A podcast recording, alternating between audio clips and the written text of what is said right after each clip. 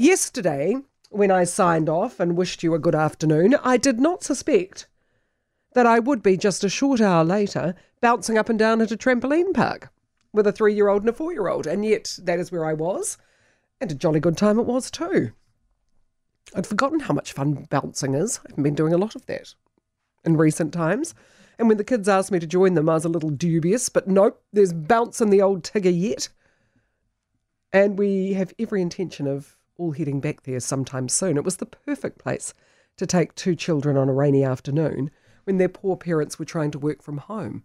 Throw in a car wash, and it gave the parents a three hour uninterrupted run to try and catch up on their work.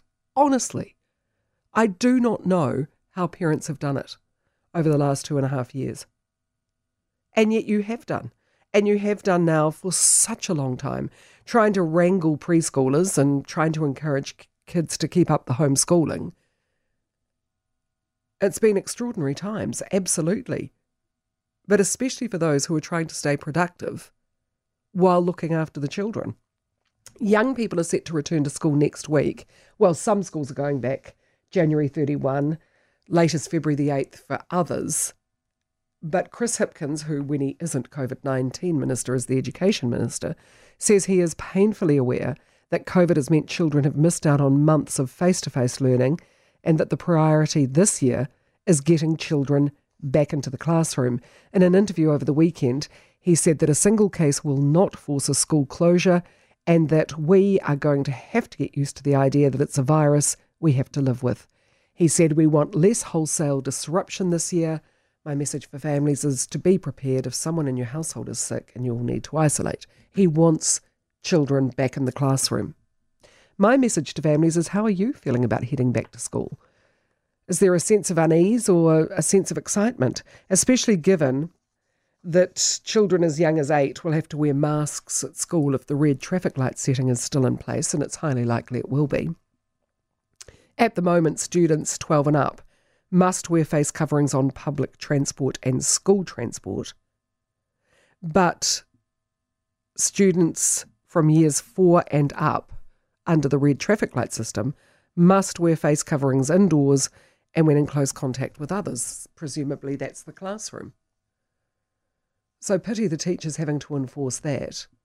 I was at the Kerikeri markets on Saturday and there was a lovely lady selling highly embellished plastic face masks. They didn't fog up glasses and they she had put all sorts of pretty little, you know, sequins and buttons and embellishments on them.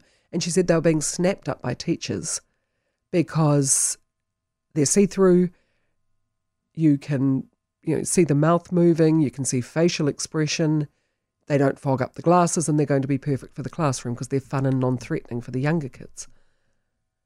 But how are you how are you feeling about that? If you are somebody who has children of school age, you know, there's a couple of people who say that they are nervous about the kids going back to school because they think that's where the Omicron will come from. And it's again, it's not the virus that they fear.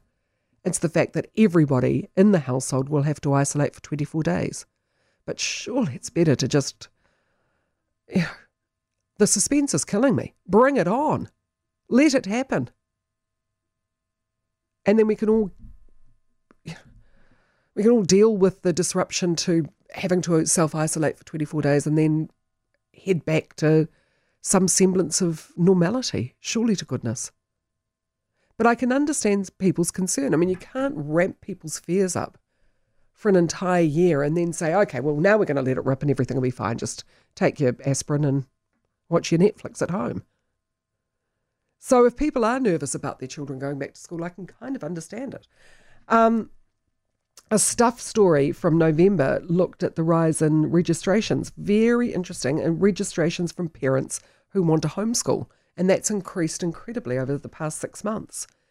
Um, the story from November of last year reported the rise in people wanting to homeschool their children is being put down to unease among some families about social engineering in schools, opposition to COVID 19 vaccine mandates, and the lockdown experience.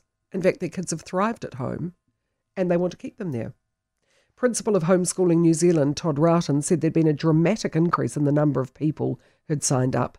He said in a normal month, we'd register about 15 families. In October alone, we've registered 86, which is a, you know, when you look at the hundreds of thousands of kids going to school, probably not hugely significant, but it is significant significant that you go from 15 families to 86. So, love to hear from those of you who are working from home, who are looking forward to being able to send the kids back to school for that social interaction, for that face to face kind of interaction with teachers, not having the responsibility of teaching the kids on your shoulders as well as trying to turn in a productive day's work.